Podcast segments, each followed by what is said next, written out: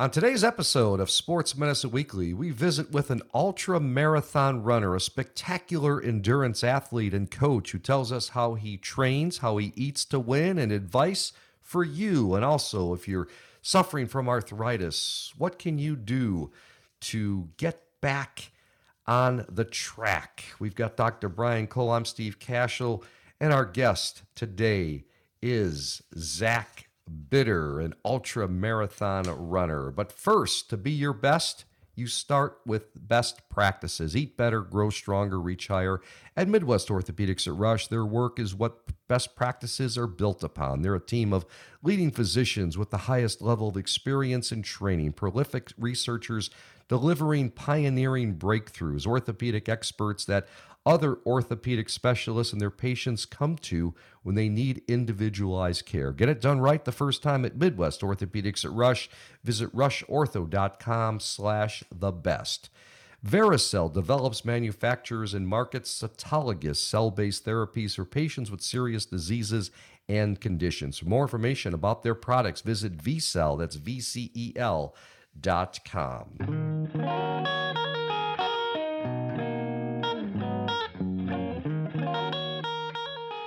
Dr. Cole, you've got a great guest. We've been looking forward for weeks to having Zach uh, Bitter on right here. Zach, an endurance athlete and coach. He has broken multiple world and American records throughout his career, helped hundreds of runners reach their personal goals. He helps the beginner to advanced runners regardless of their starting point and lifestyle. He's 35 years old and uh, we thought we'd bring Zach on because uh, not only is he doing great things for himself with the record holder, but uh, what struck me, Dr. Cole, was you know helping hundreds of runners um, with their goals. That, that's a neat thing.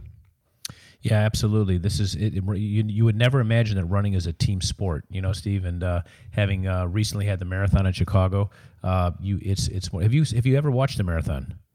Have you been downtown in, in Chicago? No, when, when not, it's gone not on? in person. I have not. It's it's pretty inspiring. Like you might even get the bug and say, "This is something I really want to do." You know, um, it's pretty crazy. Just because it, it first it brings an entire city together, but it really becomes a team sport that way. But I've always been amazed not only at marathoners, but those who sort of go the extra mile. These ultra athletes that we see. So uh, I'm super happy to have this episode with Zach. I have lots of questions, and you know, and and the things that he does do relate to. Uh, just what the average everyday individual does in terms of you know should they have discomfort should they have problems in doing these activities you know how do they get through it? And the fact that some of these individuals can go through you know 75 marathons for example and never have a problem with their joints is pretty phenomenal. So uh, it's going to be a great episode Yeah, and even one thing I'll throw on that, I just learned a couple days ago, like you mentioned the Chicago Marathon, and whoever won it, like ran in the Boston Marathon the next day.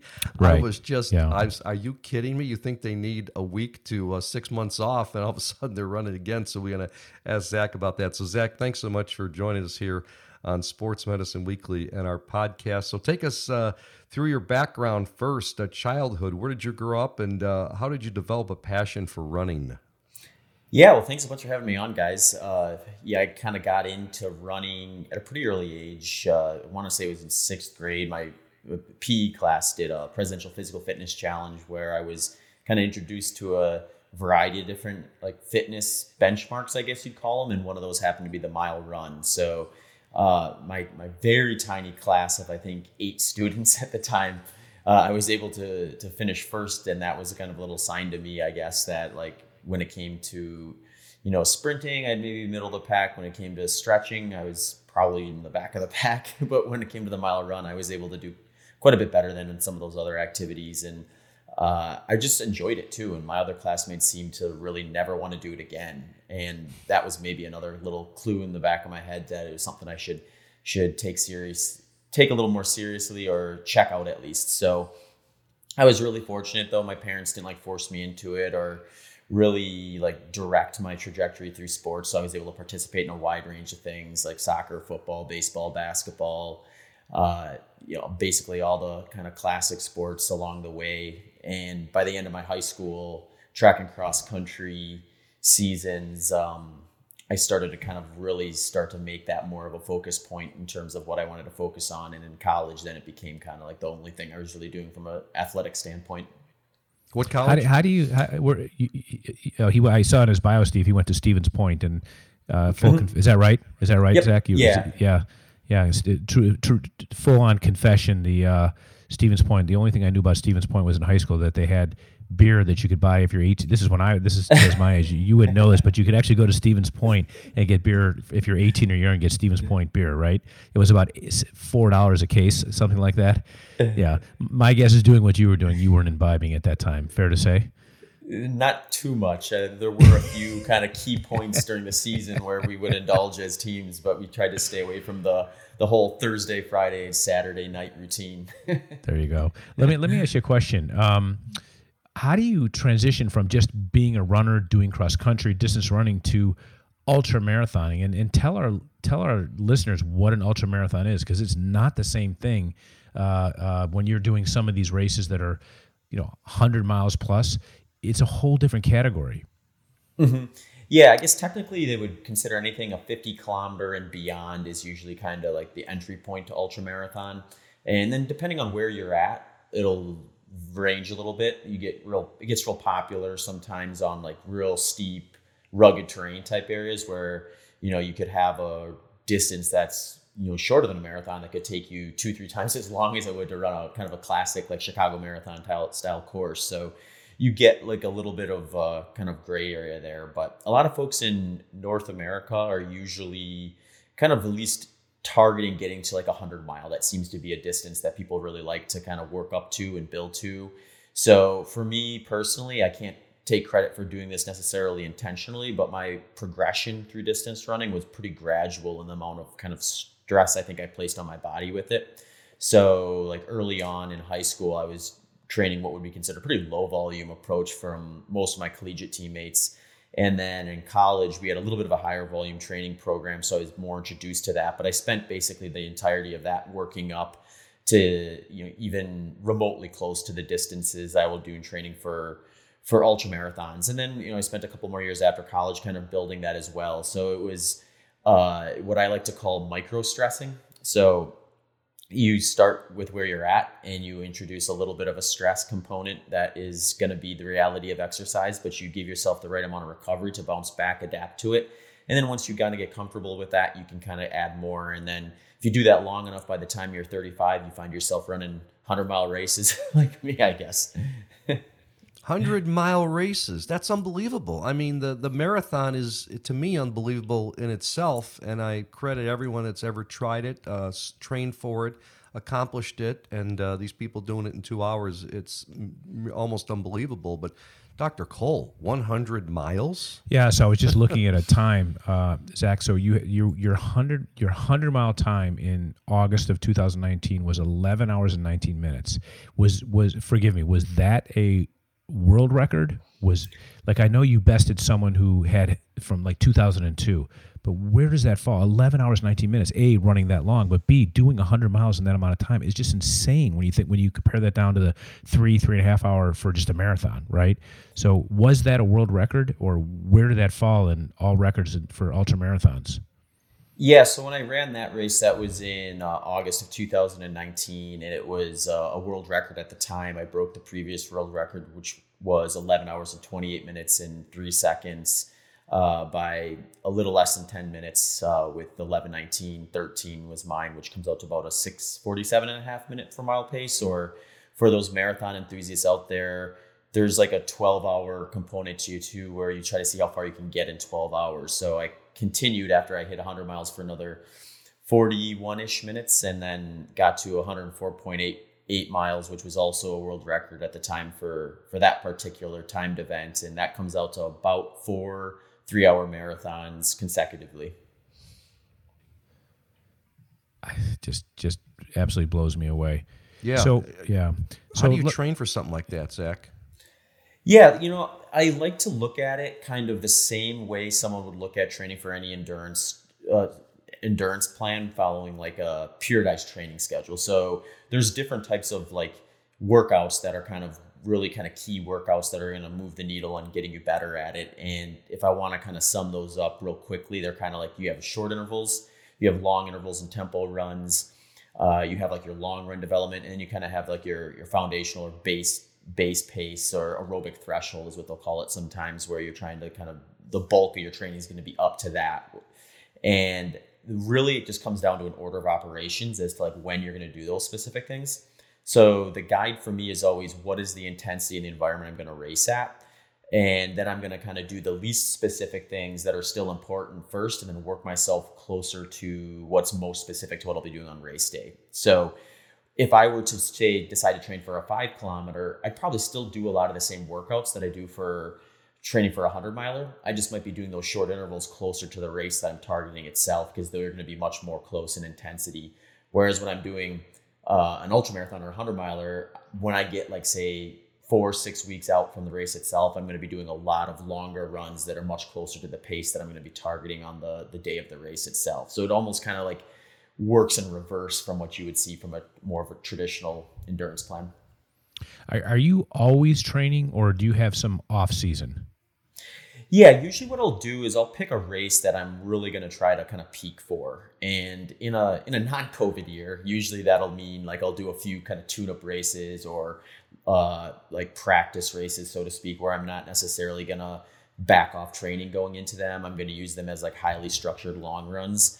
And that's then, that's not a 5K, right? That's a marathon, probably a practice race for you.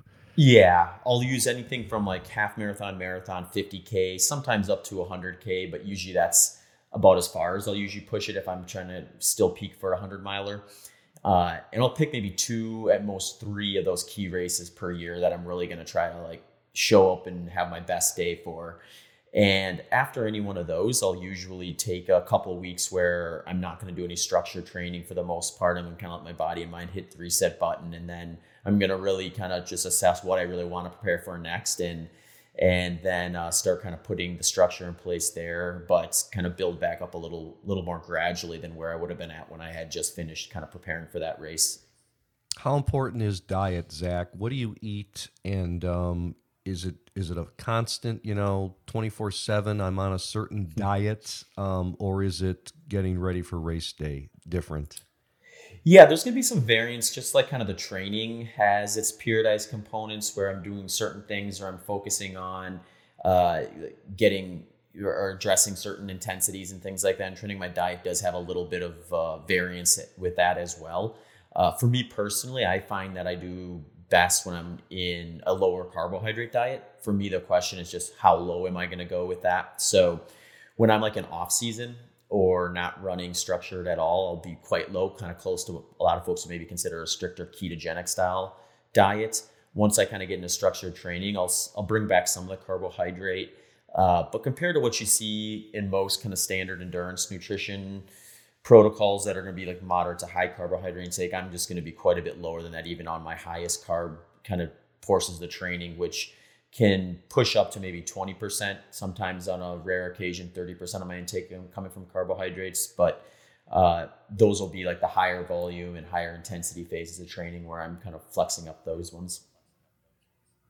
We want to ask Zach about um, has he ever had any injuries and also uh, what it takes to reach the top and break records, and also for our listeners, the best way to get started if they've never run before, and can they uh, train effectively on things like a treadmill. But first, uh, thanks to a couple of our sponsors, you know, fall weather is here. Time to get outside, enjoy your favorite activities, and spend precious time with family and friends. Aches, pains, or an injury should not be part of the memories you're making. The therapists at Rush Physical Therapy are here for you.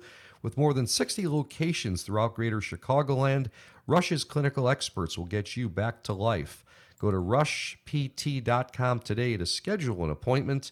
Not sure if physical therapy is right for you? Request a complimentary consultation and discover the power of Rush Physical Therapy today. Episode also brought to you in part by Karen Malkin and her new protein brownie bar and superfood bars. Best tasting bars on the market, certified gluten free, paleo, no added sugar Karen's Protein Brownie Bars and Superfood Bars available on Amazon and at KarenMalkin.com. That's K A R E N M A L K I N.com.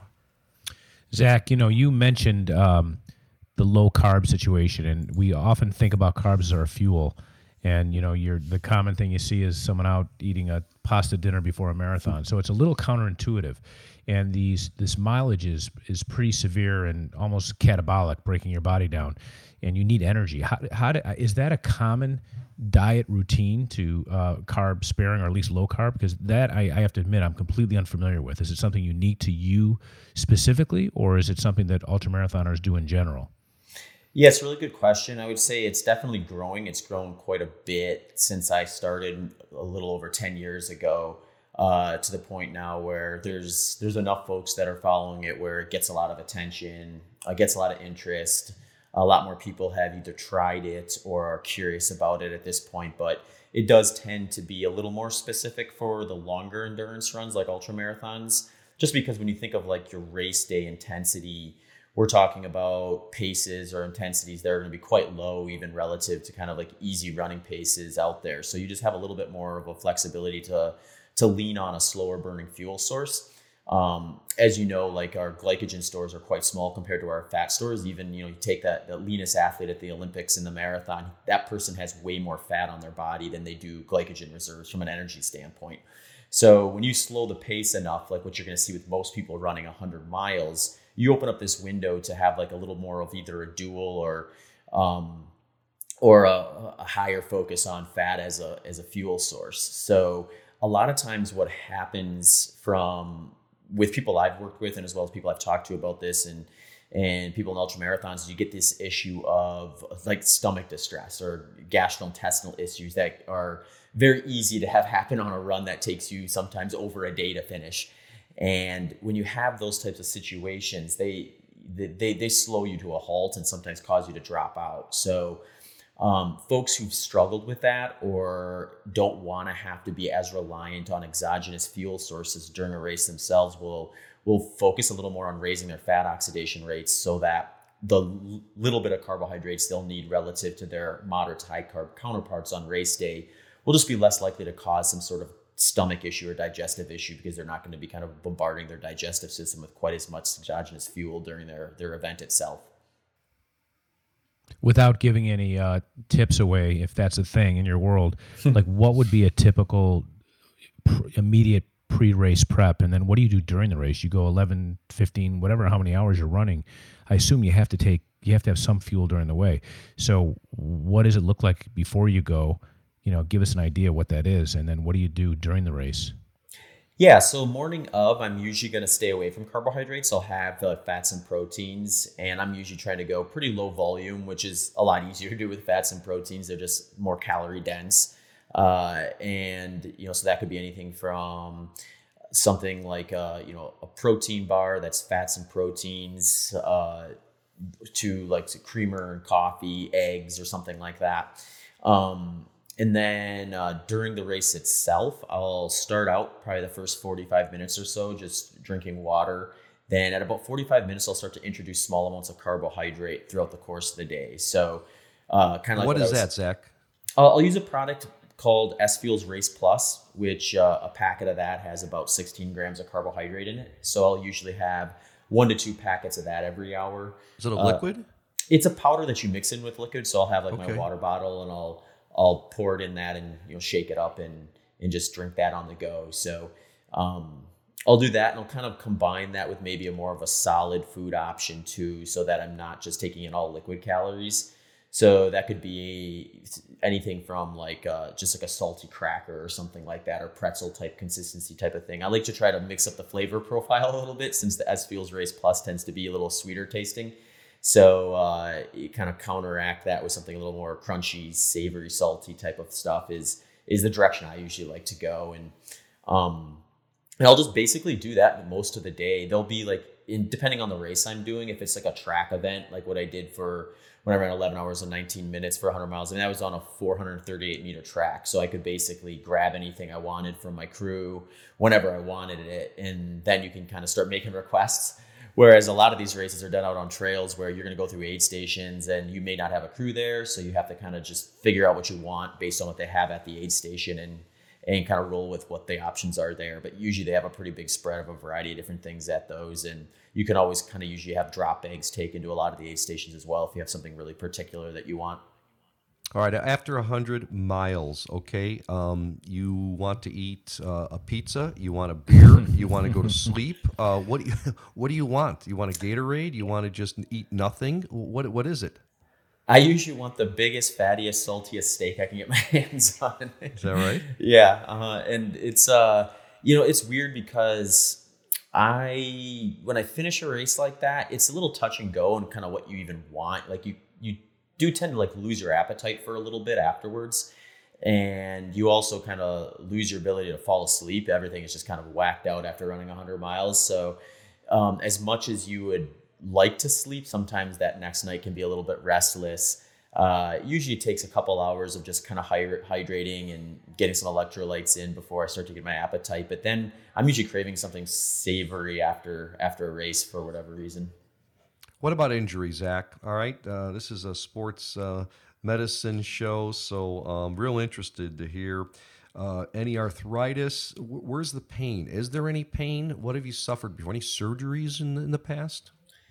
Yeah, it's a good question. I mean, runners oftentimes do have injuries. It's kind of a, a commentary in the community. It's not a question of if; it's a question of when. So, you know, most runners who do it long enough come up with something, even the, the the ones who tend to be very uh, non-prone to injury, which I put myself in. I've actually only had two injuries since starting ultra running in 2010 that have had me cancel a goal event. So one was a stress fracture on my right sacroiliac, uh, which took about seven weeks to kind of heal.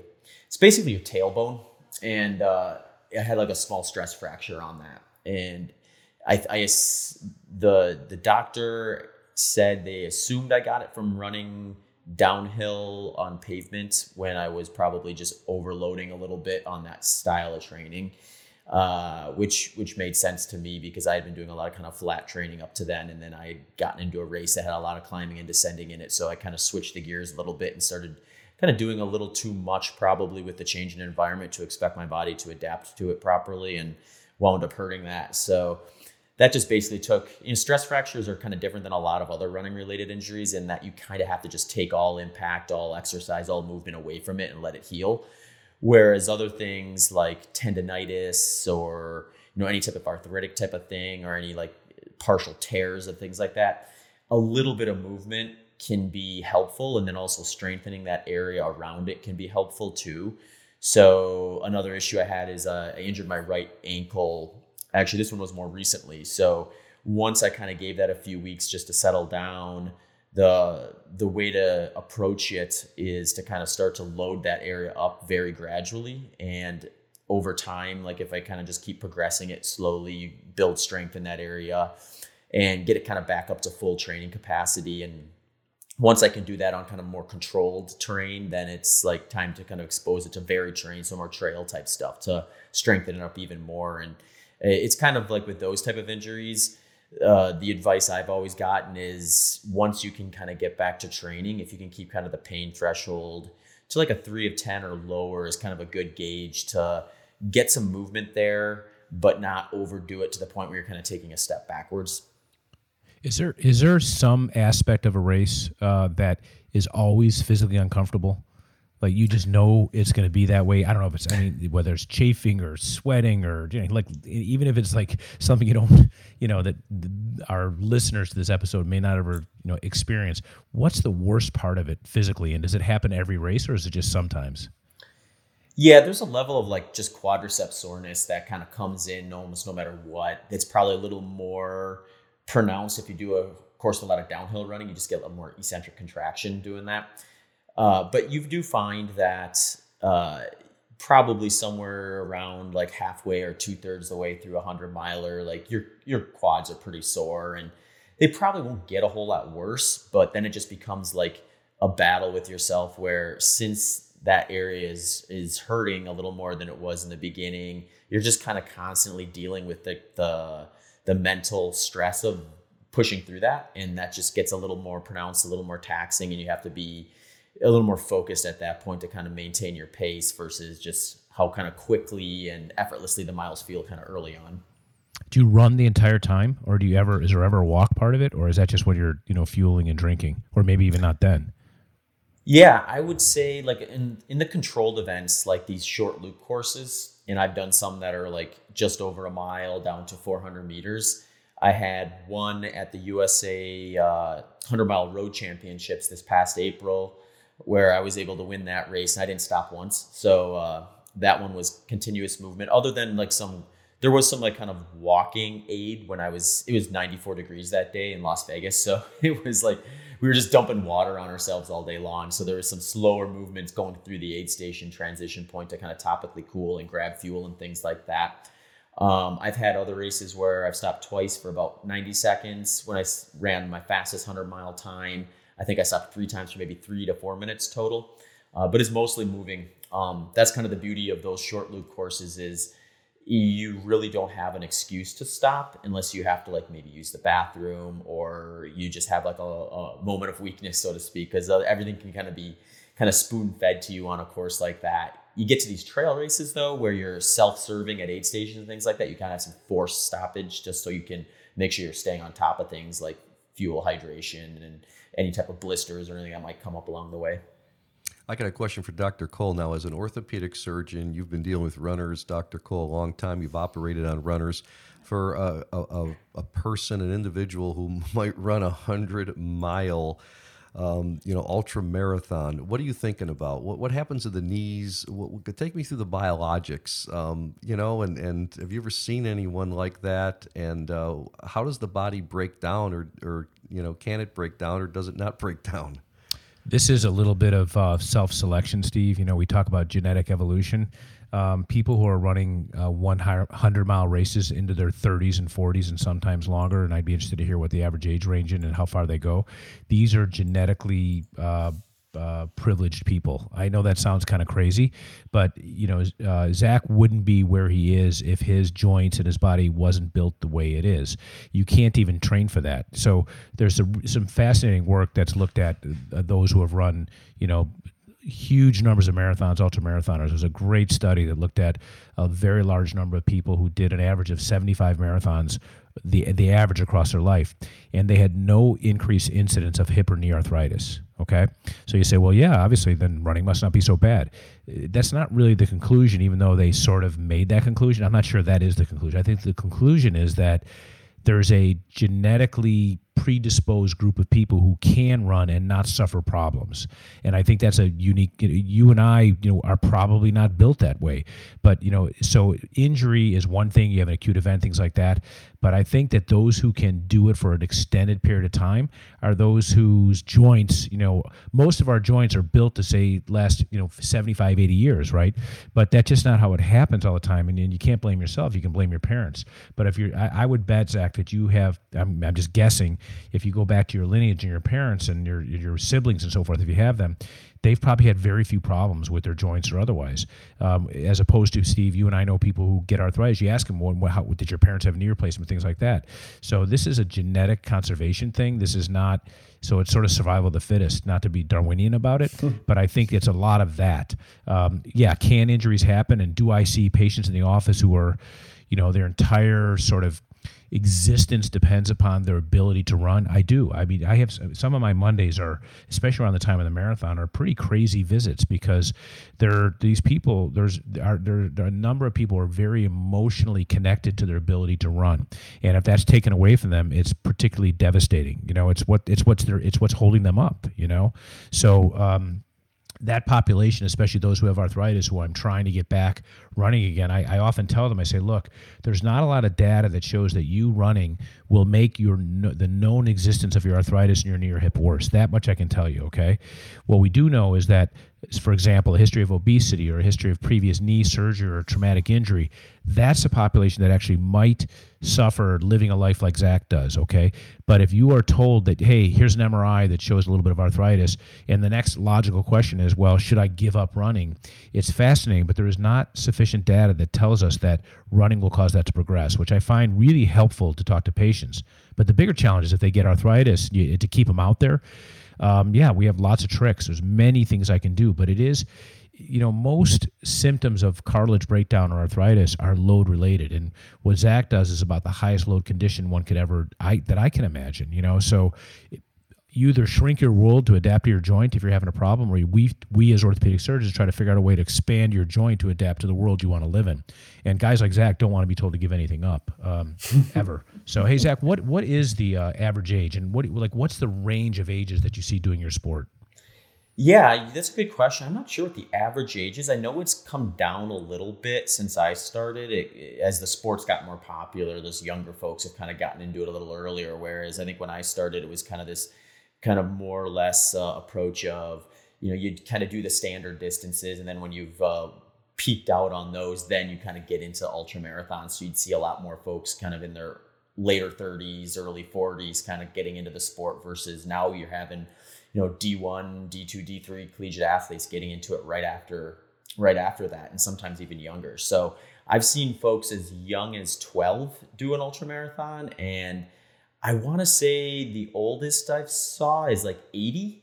Um, I know there's been a handful of 70 plus year olds that have finished one of the most well recognized 100 miler in, in the country and world for that matter, the Western States 100. So there's a pretty big age range out there. I, I, let me let me you know the training. You know when I run, I was training. I do some climbing, and I use running for some of my training, just from an endurance point of view. And is it is is it lonely? I know that's you know maybe you find that a strange question, but you're out there, you're not talking to anyone, right? Mm-hmm. It reminds me of like open ocean sailing. There's these amazing sail races where you go literally you can sail around the world, right? These races that that start in France, and you sail around the world. You don't see another human being. You could be a week, two weeks without seeing another person. It could drive a normal, you know, to someone who can tolerate that stuff cr- crazy. Is it lonely the training these miles? I mean, what do you think about? What do you do to get yourself through it? And when you're doing a race, what's that like? I imagine you could be without social contact for a prolonged period of time for some of these trail races. Yeah, for sure. I think like I think one of the draws to the sport actually kind of feeds into that a little bit, where like there's just no way to run 100 miles without doing a little self discovery. So like part of the objective out there is like I'm going to kind of strip myself raw and get myself to a point where like I want nothing more than to quit and then push through that. So that's a you know the, the loneliness kind of comes with this where you're just you you there's no distractions. You know there's not another person to kind of pull you away from thinking about like your low points or your high points and everything like that. So I think there's a lot of inward looking with that. And then there is the the occasional situation where someone's in hitting a rough spot and then another person runs up and they run with them and it pulls them out of it and then they become like best friends even though they had never known each other before that. Right, right. Uh, the training is the other side of that equation, which is you know the bulk of the the running that you do. People look at the event and things like that, but really the amount of miles and time spent to prepare for it is really where a lot of that is invested. And uh, for that, it's like you just kind of can get creative, and it's usually like person dependent. Some people who are maybe a little more extroverted are going to find themselves running in groups a lot more frequently or having training partners, whereas you get more introverted folks who maybe look at that as an opportunity to get away from people. Maybe they work a job that they're interacting with a lot of coworkers, and their kind of reset for them is to go out and run for a couple couple hours and have nothing but uh, um, their own thoughts to kind of worry about. So I think there's a pretty big range with that as well. Yeah, I will tell you that's a so, sorry, Steve. Just one final comment. That's a that's a one of the troubles most troublesome things that my patients tell me is running for them is is profoundly therapeutic, and when it's taken away from them, they lose. That's their balance bucket, if you will. Mm-hmm. And you know, they work, they have jobs, they have families, they have kids, they do all their things. But when they lose running, it's just it's like their oxygen for their lives, and that's when the visits in my practice become particularly emotional. So, Steve, sorry to interrupt you. I just wanted to sort of add that. No, it's interesting. And uh, Zach, I wanted to ask you because I've been have this written down for a long time now. Weightlifting. How important is it for an endurance athlete? Do you lift weights? You do any training with weights? Mm-hmm.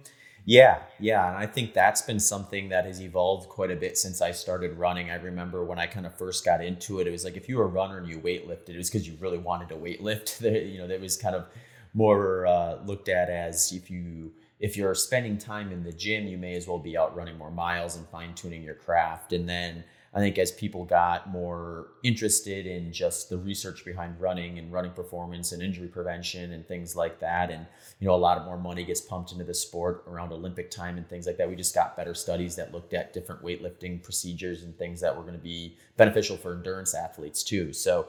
Uh, what I think surprises people a lot of times, they think, well, you know, runners, they're you know these tiny little people most of the time and they're going to be in the gym doing like you know 200 reps of some really really lightweight or body weight stuff where in reality I think um, the stuff that really moves the needle from an injury prevention stamp, or not maybe not injury prevention as much as just like imbalances. So as runners, we have a lot of issues sometimes with things like tight hips, posterior chain weakness, quad dominance type things, like glute activation type things, where you can get a lot of benefit from some of the core movements like squats, deadlifts, weighted lunges, kettlebell swings, box steps, uh, things like that, hip thrusts, weighted hip thrusts, and things like that. So um, some you know you, you, if you look at like a professional olympic distance runner you might see them putting some weights on the bar from time to time That's Zach, let me ask you a personal question. Are you do you have a day job, or are you spend all your your whole life is running? Yeah, so I started out as a full time teacher when I first got into ultra marathons, and then as my career kind of progressed, and I started kind of building a coaching business around around my training and racing, I got to a point where it was like something kind of had to give if I wanted to be uh, really efficient at any one of my uh, my activities. So I started looking at kind of being a little more of a full time runner, and as I got into that, I just kind of started adding different things to it. So I'll do my training and racing, I'll do my coaching stuff, but also do podcasts and things like that as well. So I found pretty early after st- when I quit teaching that I didn't necessarily just want to be training and racing. Uh, that seemed like I mean, there's only so much running you can do. I know it sounds like a lot from time to time, but if you look at the amount of running I do compared to what some people will work on a day job, it's quite a bit less. So it's more of a kind of a part-time job, I guess, from the actual active time spent running and training. And then it's like, what are you going to do with the rest of your time? And for me, I'm just not great at sitting around and waiting for the next run. So I get interested in other things like helping other people learn how to run and like recording podcasts on topics that I'm interested in or talking to people who I want to learn something from. Before we let you go, so you do coach other runners or people who want to get into running. Is, is that a business for you then? And how do you coach them? What's the youngest, oldest runners you've worked with? Yeah, so I do coaching. It's mostly virtual at this point from my website at zachbitter.com. You know, I've worked uh, with students as young as middle school age when I was still teaching. I'd coach cross country and then I also coach high school for cross country and track. Uh, so age range has been anywhere from 10 up to I think my oldest client to date is 68. So uh, okay. um, pretty wide open in terms of that as well as distances. I still kind of have a passion for the sub ultra distances and I really like just the the process of preparing. So if someone's interested in you know performing or peaking for their 5K or learning kind of the ins and outs of that, or if they want to run you know a multi-day race, I'm happy to help them. All right, final question for me. Um, is everything outside, or can you train effectively inside on a treadmill? And how often do you use a, a, treadmill or something similar? Yeah, yeah. You, I do most of my training outside, but I will throw in some treadmill stuff from time to time. When I first got into running, it was during the winter months in Wisconsin because you get these 20 degree, 20 degree below zero type days, and you know, it's just like if I want to do a workout or anything other than just surviving the temperatures, it was the quality was going to be on the treadmill. Now that I live in Phoenix, it's a little reverse where it's like, you know, maybe end of July, it's 115 degrees outside. If I want to do a workout, it's probably a little easier to do that on a treadmill.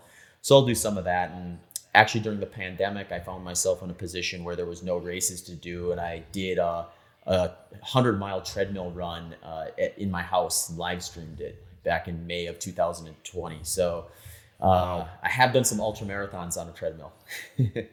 Neat, good stuff, Dr. Cole. Uh, we've enjoyed uh, our time with Zach. I know I have, and uh, interesting stuff, huh? Yeah, this is great. I, I really enjoyed the episode. You're you're inspirational, and um, I think uh, you'll you know my guess is the way you're built, you can do this as long as you wish, and uh, I, I wish you great success. And, uh, you know, hopefully have the opportunity to, to, chat again. Thank you for joining us on this podcast. I know you're in high demand, and I know our listeners will really appreciate it. Well, thank you very much. I'm going to take that as doctor's orders in terms of the, the doing as long as I want. I'm good with that. I'm good. And well, thanks Dr. Cole, and Zach, I'm never going to complain again about the, trying to do 30 minutes of cardio. well, yeah, I mean, he says his quads are a little sore when he's running a little downhill. I was expecting something more dramatic, like I don't, you know, something way more dramatic. I won't go into it, but oh. a little quad soreness with 100 miles. Gee whiz. Great stuff. Well, we hope you enjoyed today's Sports Medicine Weekly episode with Zach Bitter. Be sure to add the Sports Medicine Weekly podcast to your playlist on Apple and Spotify. Listen at any time, any place. Subscribe to the Sports Medicine Weekly podcast. Our website is sportsmedicineweekly.com. New Sports Medicine Weekly podcasts are shared weekly on social media. Follow us on Facebook, Instagram, and Twitter. Many thanks to Zach Bitter, our ultra marathon runner and coach. And, uh, inspirational athletes. It's great stuff. Finally, JRF Ortho partners with orthopedic surgeons to improve the quality of life of patients by enabling them to have an active life through the generous gift of cartilage and ligament transplantation. Please go to jrfortho.org to learn more. Sign up to be a tissue donor at donatelife.net. For our producer, Alex Roca, for Dr. Brian Cole, I'm Steve Kashul. Many thanks again to our guest, Zach Bitter. We hope you enjoyed the podcast, everybody, and talk with you next time.